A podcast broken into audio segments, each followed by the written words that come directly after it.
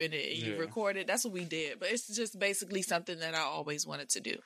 So from that point on, I went ahead and uh, got my degree. And one day I was just, I don't know, I was like, let me start a show. Hmm. So I, you know, m- millennials, things are different now. Mhm. You know, um, black people's taking things into our own hands and we're creating our own stuff. Mhm. We're getting paid. We're going on uh, YouTube. We're doing the research, figuring out how to get our own platforms, our own websites, our own LLCs.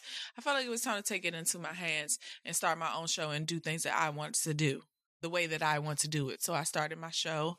Um, I interviewed local artists and I interviewed artists that have like actually topped the charts, like Sugar Bear. Mhm. Um, Sugar Bear was uh, also another great interview for me, and it was a great platform for me because he's made you know people um people sleep on i'm not even gonna say people sleep on artists that are um before their time sometimes Mhm. because they don't understand the type of music and the genre that came before them.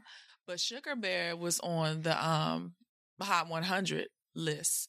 He made um that list when he dropped um he did doing the butt That was 1985. They put that head was- on. School yeah Days. yeah he did um work um it was a couple of other songs i mean you can google you can find his music on there but he topped the billboard charts so that was a very um you know that was one of my favorite interviews i could say i have a couple of them you know but Mhm. that was one of my favorites so um and then i interview other artists that are on right now um you know and it just made me feel really good you know that i could that i could do that and now i'll wait i'm not gonna tell you you know everything but i'll just say it's 2021 so we we we doing big um, big things. So yeah